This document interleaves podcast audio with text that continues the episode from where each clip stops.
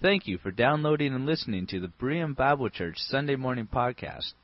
Berean Bible Church is located in Shoreline, Washington, morning worship at 11, and many more events throughout the week. For more information, please visit our website at www.bereanshoreline.org. This morning we're going to uh, continue our uh, look at uh, Paul's epistle to the Ephesians. And if you're visiting with us, uh, thanks for coming today. It's so, it's so good to have you with us. And if you want any information about our church, there's a little card you could just fill out in the pew and put it in the offering plate or leave it in the back there with, or give it to one of us. Uh, we're just glad you're here today. Hope you feel right at home as we worship together. We're, we've been uh, considering the book of Ephesians this year, this winter. And today we're in chapter 4.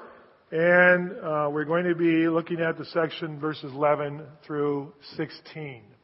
Let's have a word of prayer together, okay, as we open God's Word. Heavenly Father, we just pause now to uh, uh, to ask you to guide us as we open your Word. Uh, we do not do so just out of habit or formality, uh, but we want to pray that your Holy Spirit would be in our midst today, and that uh, our hearts would be in tune to your heart. this is your Word that you have given to us. And Lord, we pray that we would be careful with it, we would consider it, uh, try to understand it, and also put it to work in our lives uh, each day this week. And so we bless this portion of our worship time to your name. In Christ's name we pray. Amen. Um, I got, we got some, I don't think I'll get any feedback if I walk out here, I don't think.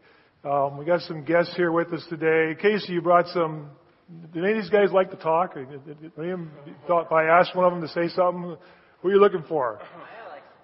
Kyle like to talk. Okay. All right. Maya? Maya? Jeremiah. I'll call you Jerry. How's that? Okay. Um, Jerry, if I uh, if I were to ask you, if I were to ask you, why does your church have a youth pastor? Why do we? Yeah. Why does your church have a youth pastor? Jeremiah does not like to talk. Can I call Lifeline?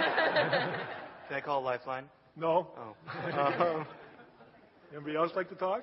It's the amazing pay grade, of course. Okay, besides the pay rate over at Post Falls, we understand that, okay? Uh, I, I, I don't know. Anybody else want to, why does your church have a youth pastor? You can't answer, Casey. All right, well, girls, one of you guys tell me. Oh, oh, oh, down here. Okay, who are we looking at? Come on, one of you guys got to talk. Zach, there we go. Tell us, Zach, why you guys have a youth pastor. To train us youth to evangelize in the community. Say it again a little bit louder. To train us youth to evangelize in the community. Good. To train, to train us youth to evangelize in the community. Good. Uh, James, you got anybody likes to talk in your group? Who are we talking to? Yeah, nobody. How about Kevin? You guys, Luke? Okay, Luke, come over here. I'm, I'm not going to come all the way down there, Luke. Just walk right across these people here. All right, Luke. Why do you guys have a youth pastor in your church? Um, so our, so he can help us uh, get to know God and um, learn more about Him. Good. Okay, to help you guys get to know God and learn more about Him. How about in uh, Berean's group? Any of you guys like to talk? Besides the ones that are already up here? I'll just, I can just pick on one of you guys.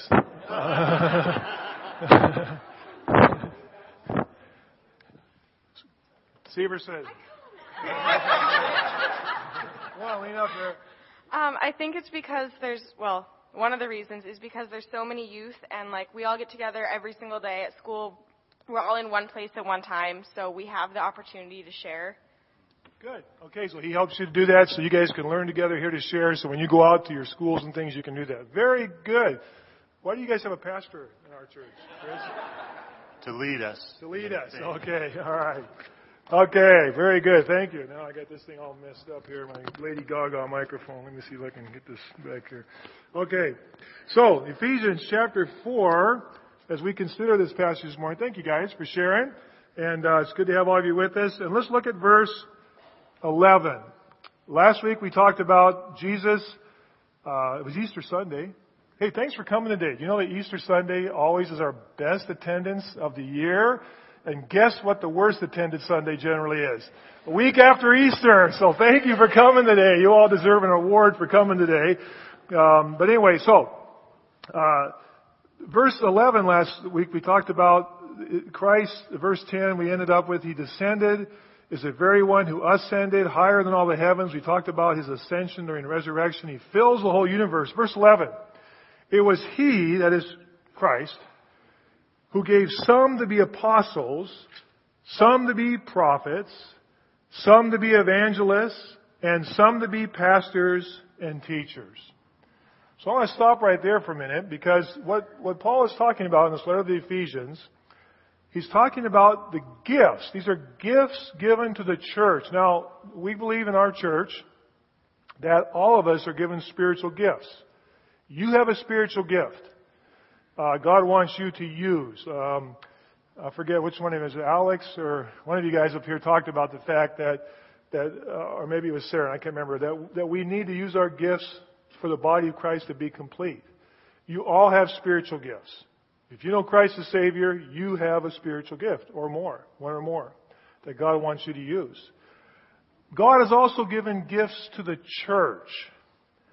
And these are gifts of ministry and of office, if you will, or a position. Uh, the word that's used in church and church history is the word office, um, in the sense that it's a kind of a function that is also a gift. And so, what Paul says here to the church, Christ gave gifts when he went when he, when he led captivity on high. And he, we talked about this last week that in, in the in the Psalms it talks about that that he took that, that that gifts were given to him and just as the conqueror shares the spoils of war, Christ shared the gifts back to his church. And here's the gifts, in this particular case, of leadership, when you guys mentioned, for the church that was given. Apostles, prophets, evangelists, we've heard a lot about today, evangelism, and some to be, and you'll notice most of your translations, translations will say pastors and teachers. Um, we'll come back to that in a second. But I want to talk about these gifts just quickly for a moment. The first one, uh, actually the first two, I'm going to suggest to you, and I can't really go into a lot of detail this morning, but I want to suggest to you that the first two gifts that were given to the church, apostles and prophets, were specific gifts, functions, ministries in this early church in the apostolic era or age that we believe as God's Word was progressively revealed. Now, this is one of Paul's later epistles. It's not his latest epistle. This is a prison epistle. So he writes this at the end of the book of Acts when he is in prison. He still is, we believe, to write 1st, 2nd Timothy, and Titus. Uh, we believe John wrote Revelation and his epistles toward the end of the first century. Uh, Thessalonians, Corinthians were early. James was very early epistle. And so what we see during this time of the book of Acts and during that first century as God was progressively revealing His Word to His church. And it's just such a different context than we have today. We come together today, we have our Bibles, we have our phones and iPads with the Bible on it. You have the Bible accessible to you all week. You know, but when that early church got together, especially during the earliest days of that first era of the church, they didn't have the Bible. They didn't even have the Old Testament. That was over at the synagogue in great big scrolls. They had portions of it that were memorized or written down that they could share or rely on people's oral tradition and oral under, or mental understanding of sharing. They may have had some, maybe the, the church at Ephesus, they had this letter was given to them. Maybe they had some of the letters that were beginning to circulate. But it was not put together. They did not have the whole Bible. Therefore, they were dependent, as we see in Corinthians, on special gifts that God gave to the church. And those gifts were things like speaking in tongues, prophecy, and of course the apostles. Paul had apostolic authority. I do not have apostolic authority. Pastor Kevin and Pastor Gary do not have apostolic authority. I cannot get up and command certain things and understand certain things and look into your life certain ways that the apostles could, uh, you know, because they had apostolic authority. They, the church needed that. When when uh, when somebody stood up at Corinth and spoke in tongues, and somebody else over here stood up and interpreted that tongue, what was going on? It wasn't just for their experience. It was a process by where clearly, if you read that book, you'll see that, that the church recognized that these people were gifted at that time with those gifts because God was bringing revelation to the church. And interpretation would be to understand what this revelation was because they didn't have the completed scripture. So therefore the gift of prophet, as we see in the New Testament, The gift of prophet is not someone who tells the future. That's not what the word prophet means. A prophet does tell the future, especially in the Old Testament, but their main gift was, it means forthtelling, speaking for God. So when, get, when the prophet stood up in, in the congregation, and we recognized that he had this gift, we would understand he is sharing a revelation from God for us. Now, if another prophet gets up and says something contrary to what the apostles had taught, if another prophet gets up and says, well, yes, but I want you to know Jesus really isn't God, he just appeared to be God, that contradict what the apostles taught, and we would say, wait a minute now, this sounds like a false prophecy. You understand? These were used to bring revelation to this early church because they didn't have the, the, the, full Word of God given to them yet. The canon we call the, the books of the Bible is called the canon. Canon simply means measurement. The things that were used to measure which books belonged in our Bible was not finished yet.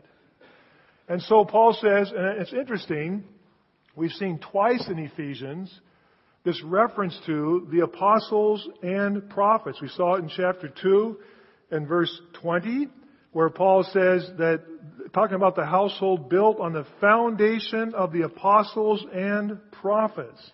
And we saw in chapter 3 and in verse 5, we see that which was not made known to men in other generations, as has now been revealed by the Spirit to God's holy apostles and prophets. So I want to suggest to you, and I, also mentioned this, this commentary series. The word commentary is excellent, pretty scholarly commentary series. That's one of the finest ones recognized throughout the Christian world. Uh, Andrew Lincoln, in his commentary, um, says this about these gifts of prophecy. It appears that for him, the author, the period of their significance, that is, apostles and prophets, was in the past. And the development whereby prophets became increasingly marginalized in the Christian movement as their leaders, listen to this, as their leadership role was taken over by the more stable teaching and ruling ministries as one that fits with the theological emphasis of this passage. And I, I like how he said that. The more stable and reliable in the sense that when God's Word was finished and completed, we no longer have to open up this book and say, well, now, this is in Ephesians. Did, did God really give that to us or not? Is this a false or true teaching? We, uh, we have accepted and understood that from Genesis to Revelation, this is God's holy, inspired Word of God. Amen? Amen? This is why we teach the Bible at this church and why everything we do is centered on the Bible. And we have this. And so what we have here are these gifts to the church. The first two, apostle and prophet. I'm going to suggest to you we're part of the apostolic era that are not required today because God has finished. And what we have is the next, I want you to notice the next gifts. Evangelists, back in Ephesians 4, and pastors, teachers. Now, it's interesting that all three of these are really teaching ministries. And you'll notice in translations that pastors usually goes like, it's kind of like pastors slash teachers. And that's because one article is used for both. You know, like the word the is used for both of them together. And the idea would be, I think, and I think this is accurate, that all pastors are also teachers. But not all teachers are necessarily pastors. But those are both gifts given to the church. Our church would be a, good example of this. We have three pastors. Kevin, Gary, myself are the pastors of this church. But we also have many teachers. Kevin, Gary, and I also are teachers. We have many teachers in this church. They just finished a Sunday school hour. They teach throughout the week. Um, they are gifted teachers. And they may not be pastors, but they are teachers. And so when we look at these gifts that God gave the church, pastors, teachers, and evangelists. And it's interesting for those of you that attended the Dare to Share conference this week. I think here's a, here's a good example. Do you, who, who put this on, Kevin? It's, and who's the head guy? Greg what? Greg Stier. So would you say that that the work of evangelizing teenagers in the north work, north, northwest belongs to Greg Stier? Is that his job? That's exactly. So here's a here's a good example. He is a gifted evangelist according to this tradition right here that we, that we espouse. He is a gifted evangelist in the sense that, along with his ability to evangelize, he also is teaching others to evangelize. And the gift of evangelism in the New Testament church is not simply Billy Graham or Luis Palau or Franklin Graham. The gift of evangelists are those who are given to the church to instruct and help others to share their faith. We all need encouragement. We all need challenge like the young people got. We all need some guidance and help into, into, into stepping out of our comfort zone, to breaking out and to sharing. And we have gift, and in this church, we have gifted evangelists who we are trying to make use of. And for example, we have a class right now on sharing your faith that many have been attending that those who are teaching, I would say, would have this gift of teaching evangelism.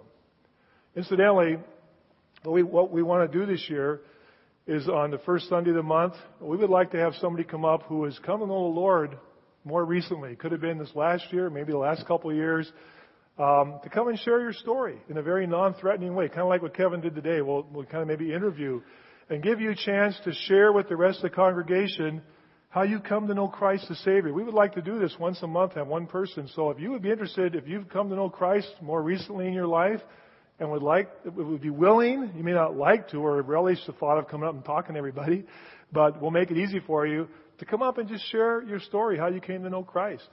Because I think it's important for us as a congregation to hear that and to know not only is that going on, but also to encourage you, this is not something for evangelists. This is something for all of us to do.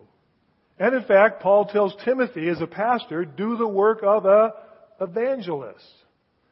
So the gift of evangelism. So incidentally, if any of you would like, be willing to do that, come and talk to one of us pastors, and we'd like to uh, have you come and just uh, share.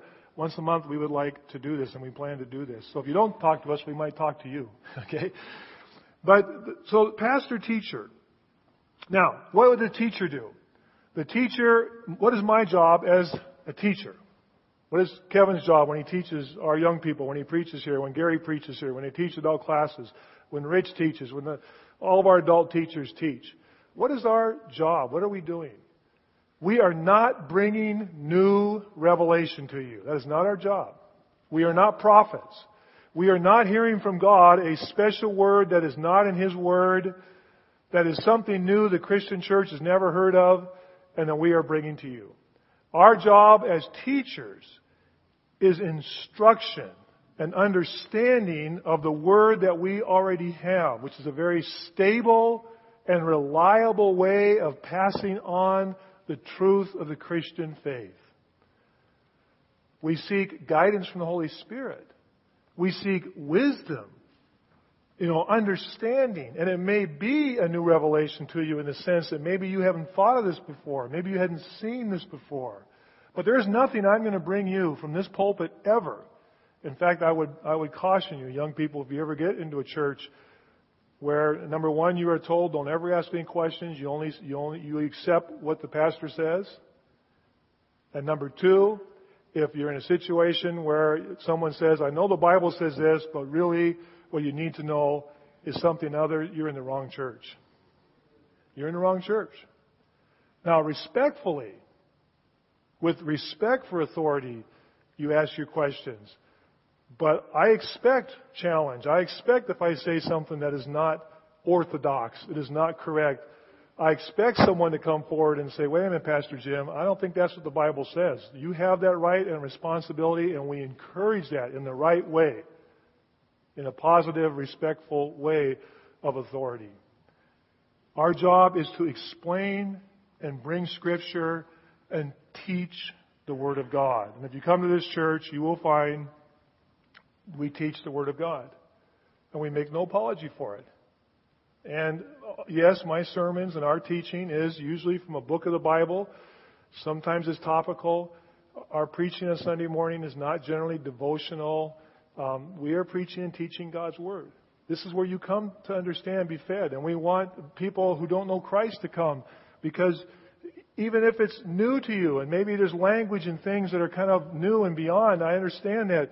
But that's the Holy Spirit's job to help you. And, and, and, we will help you as the Holy Spirit guides us to understand God's Word. But, but listen, if, if we don't do this job, who's going to do it? If we don't do it, who's going to do it? So this is what we're about at our church of, of teaching, understanding, and putting into practice God's Word.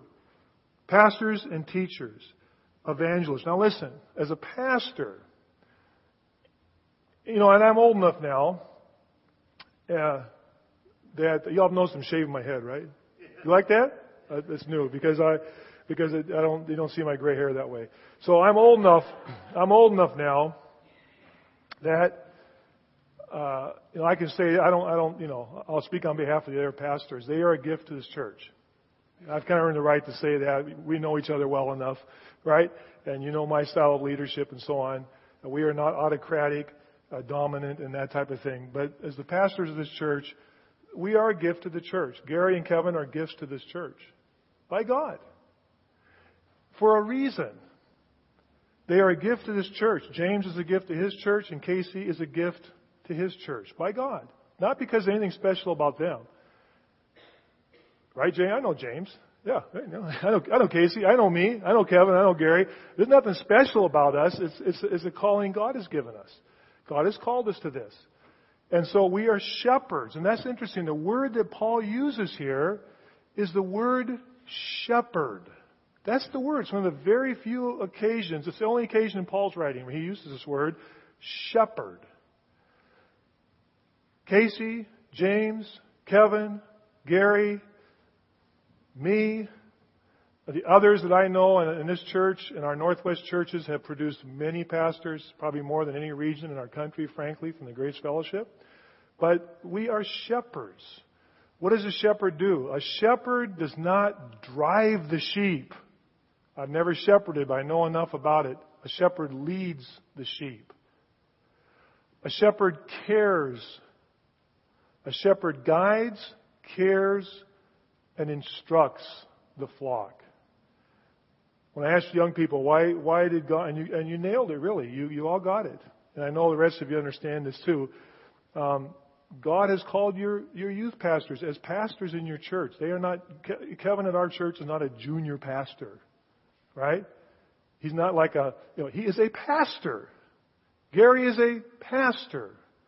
And our job is to shepherd, to care for, to guide, and to instruct. And, and the reason why in our churches we feel it's important to have shepherds who specifically have some responsibility for young people is exactly what you said. They're here to instruct, to teach, to help, to care for you, to feed you. That's what we call them for. They are here to work with your parents, others in your family, the adults. You know, they are, they are not about raising your kids. That's not what Kevin's here in this church for, to raise your kids. You are to raise your kids. You are to instruct your kids. You are to teach your kids. He is here to work alongside you and to work with you and to help you as we do this together. I wanted to stop here too, and just, I just, as long as I have a lot of young people here today, I don't know, obviously all of you, but thanks for being here today. Thanks, thanks for coming and sharing with us and being part of you know, you could have just left this morning and gone home, but thanks for staying, you guys, for with us today. And I want to just say, if, if any of you, if God is opening your heart, or you feel God's tugging or leading on your heart to maybe be a pastor, um, would you please talk to your youth pastors, your pastors? Would, would you pray about it? Would you be open? I want to challenge you. Would you be open to it? You know what? There is a shortage nationwide today of people wanting to go into the pastorate. It is the most wonderful opportunity that you will ever have. I thank God that I remember coming forward here in 19 whatever 70 at a service for when Kathy McDonald was and her husband were killed, and we had a service, and many of us came forward and stood right over here by the piano and, and committed our lives to the Lord. And Pastor Peterson laid on us the challenge, and, and several of us have gone into the ministry. And that, and that doesn't make me any better than anybody else, but it is it is a gift to the church that God has called. And if God has put this on your heart, even if you know if you're thinking engineering or construction or whatever it is, you know Microsoft or Apple, whatever you, know, Boogaloo, whatever you want to do for living. You know, if God has put this on your heart, would you at least, would you at least be open to it? Would you consider it? Would you consider it? It is a, it is a wonderful opportunity, and we need you. We need young, fresh, young pastors. And I want to encourage you, if God's put that on your heart, listen to Him. Listen to Him. And parents and grandparents, if God's put that on the heart of your children, don't you dare stand in their way. This is one of the biggest obstacles that young people go into ministry. Maybe going to Bible college or Christian colleges to, to train for ministry is the, the parents say, I don't want my, I don't want my, he'll never make enough money. She'll never build this. They'll never, baloney. You know, did you memorize this week's verse? Huh? Be what? Content with what you have had. God has said, I will never what? Leave you nor forsake you. Don't you dare stand in their way if God is calling them. Encourage them. Now listen quickly as we close, uh, and I have to, I have to wrap this up, but listen. There's a purpose in this. There's a purpose for these gifts given to the church. Verse 12, here it is, and you, you young people nailed it. You got exactly right. To prepare God's people for works. Now notice what it does not say. He has given these gifts so that the pastors can do the work of the ministry. It specifically does not say that. It specifically says the pastors are given, the evangelists are given, the teachers are given to the church to prepare, to prepare God's people for works of service so that the body of Christ may be built up until we all reach unity in the faith and in the knowledge of the Son of God and become mature, attaining to the whole measure of the fullness of Christ. The reason, young people, that your youth pastor is working alongside your church and your families in your church is to build you up. The reason you went to Dare to Share is to be instructed and built up and trained in this. Why? First of all, notice what he says here. To do works of service. Ephesians 2, 8, 9, and 10. For by grace are you saved through faith, and not of yourselves. It is a what? Gift of God. Not of works lest any man should boast. For we are his workmanship, created by God unto good works. We are created to do good works. We are to do good things. We are to serve God. We are to be active and put into action the things that we learn. This is our responsibility as believers, congregation and pastors alike. We are called to do good, especially to the household of faith, but also to our world, to our neighbors, to our schools, to our communities. We are to be prepared to do good works. And this is why we gather and are instructed and taught and led and fed so we can do these things. Number one. Look at the second thing. The second thing Paul says, that the, the body of Christ might be built up into unity when Kevin preached from the, the, the, first part of this chapter, the first six verses, it was the emphasis on unity. We have learned already that the whole heavenly scheme, the whole heavenly uh, plethora of, of uh, heavenly beings, that we are on display to them. And we are the instrument God is using to be on display to this world of His grace and mercy and love. The church, the body of Christ. And we are to have unity and when we pick apart and destroy each other, we are destroying that witness. We are destroying that witness. We are to work together and we are to be unified. So God has called us and God has called us as pastors to help lead and train. God has called us as teachers. God has called us as evangelists so that the body of Christ might do good things, do good works. That the body of Christ would be unified. And look at the last thing that it might become mature. That it might become mature, grown up. Grown up as believers. The church, the body of Christ. This is what God has called us to do. This is what we are about. This is why we are a church. This is why we are on this corner. We're coming up on 50 years here in another year and a half of the existence of our church. This is why we're here. The last part I rethought about this sermon and, and thought if I had it, if I had the title over again, I would title this sermon "Wind, Children, and Dice." Wind, children, and dice. And I'll tell you why. I know you look at me like, what is he talking about? Dice in church. Actually, I would call it wind, children and loaded dice. because I want you to look at the last part of this. Verse 14.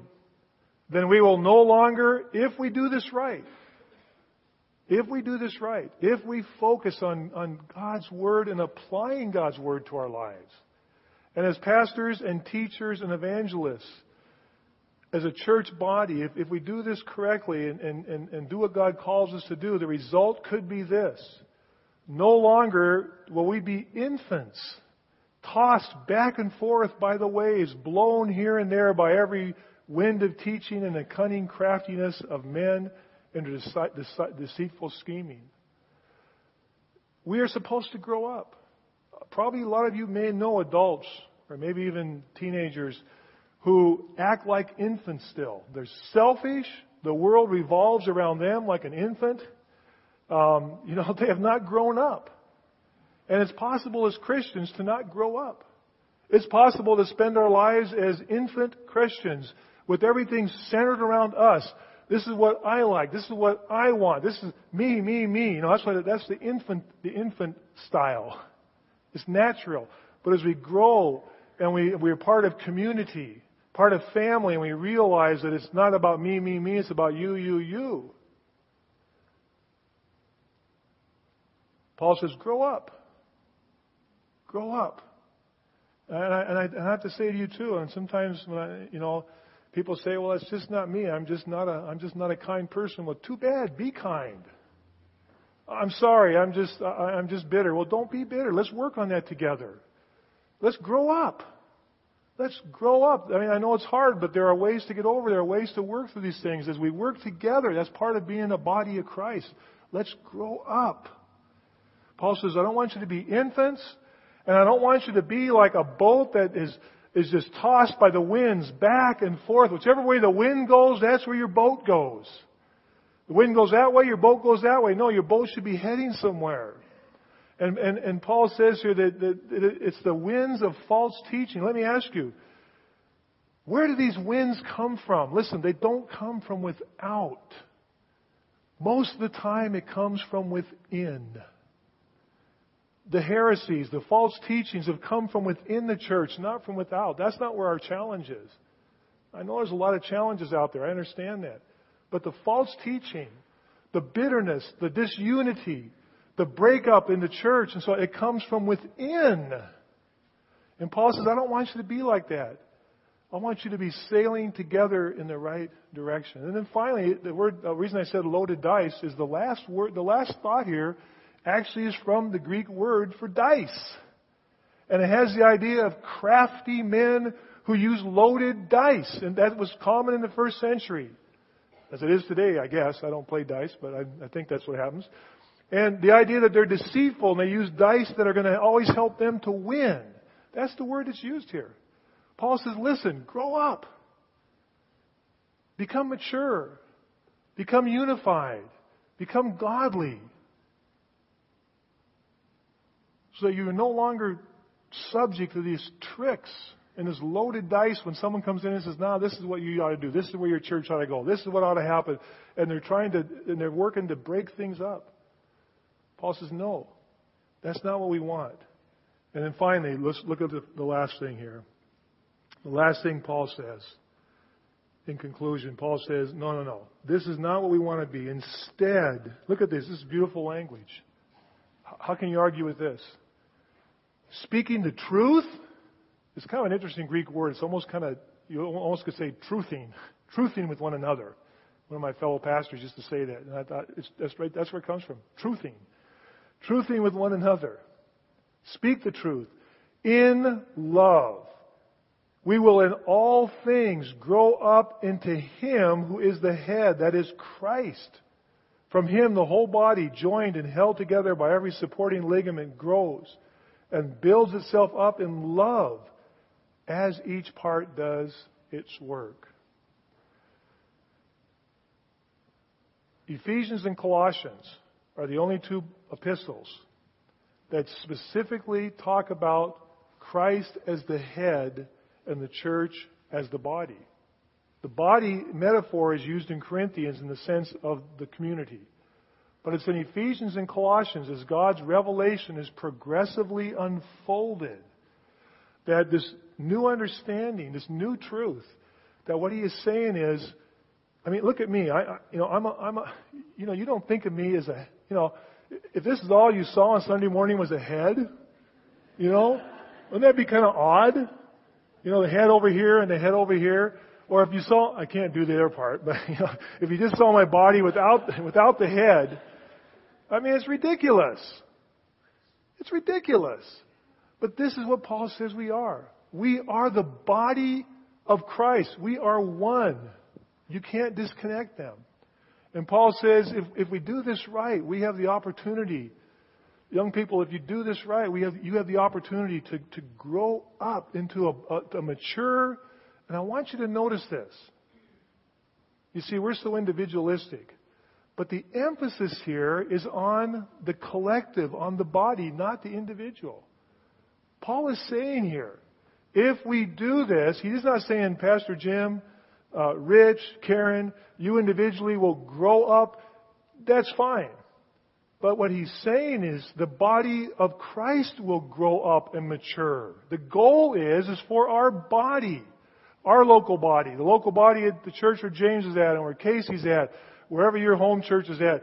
The goal is for that local body and then as part of the body of Christ to grow up and be mature, to not be tossed back and forth, to be unified, to speak the truth in love, and to be, and to be connected to the body so when people look at us with our imperfections and our humanity and our weaknesses, they see what? They see Jesus Christ as a body. This is what God has called us to do. This is who God has called us to be. And I want to challenge you this morning, my friends. This passage is not about pastors and evangelists and teachers. It is about a unified, mature, growing, serving, active, loving, compassionate community of faith that is evidencing they belong to Christ. So therefore, it's about you and about me. And if you step aside from it, if you step aside from it and say, it's about them, you are doing a terrible disservice to God's work. Every one of you belong to a family. I belong to a family. I have an extended family. I don't talk about my family as them or they. It is we and us. If there's an issue in my family, it is my issue. But it's amazing in a church family, we can kind of step aside and talk about them as if it's not us. It is us. It is us. We have a stake in this. Every one of us. And listen, friends, the Bible says we all will stand before Him someday and give an account. Whether you like it or not, it's not my words, it's 1 Corinthians, 2 Corinthians. We will stand before Christ.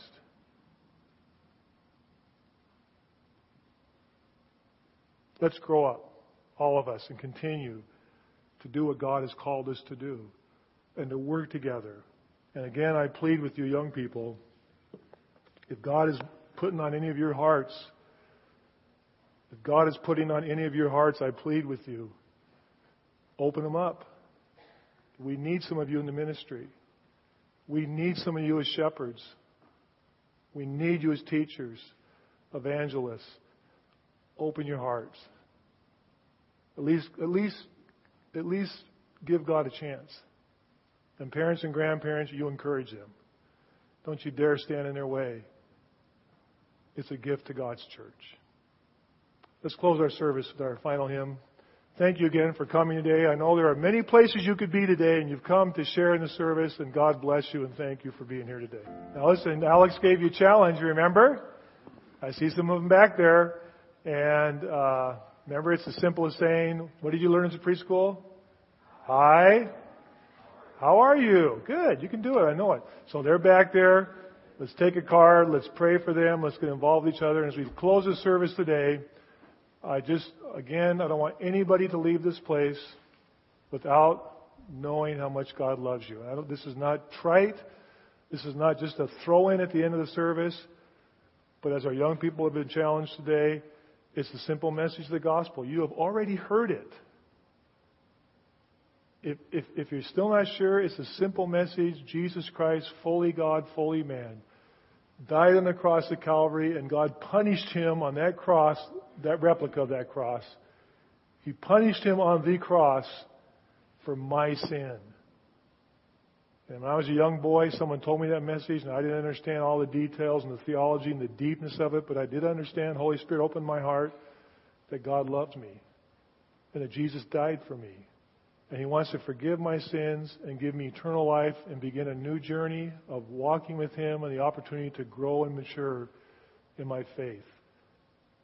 That's the gospel, friends.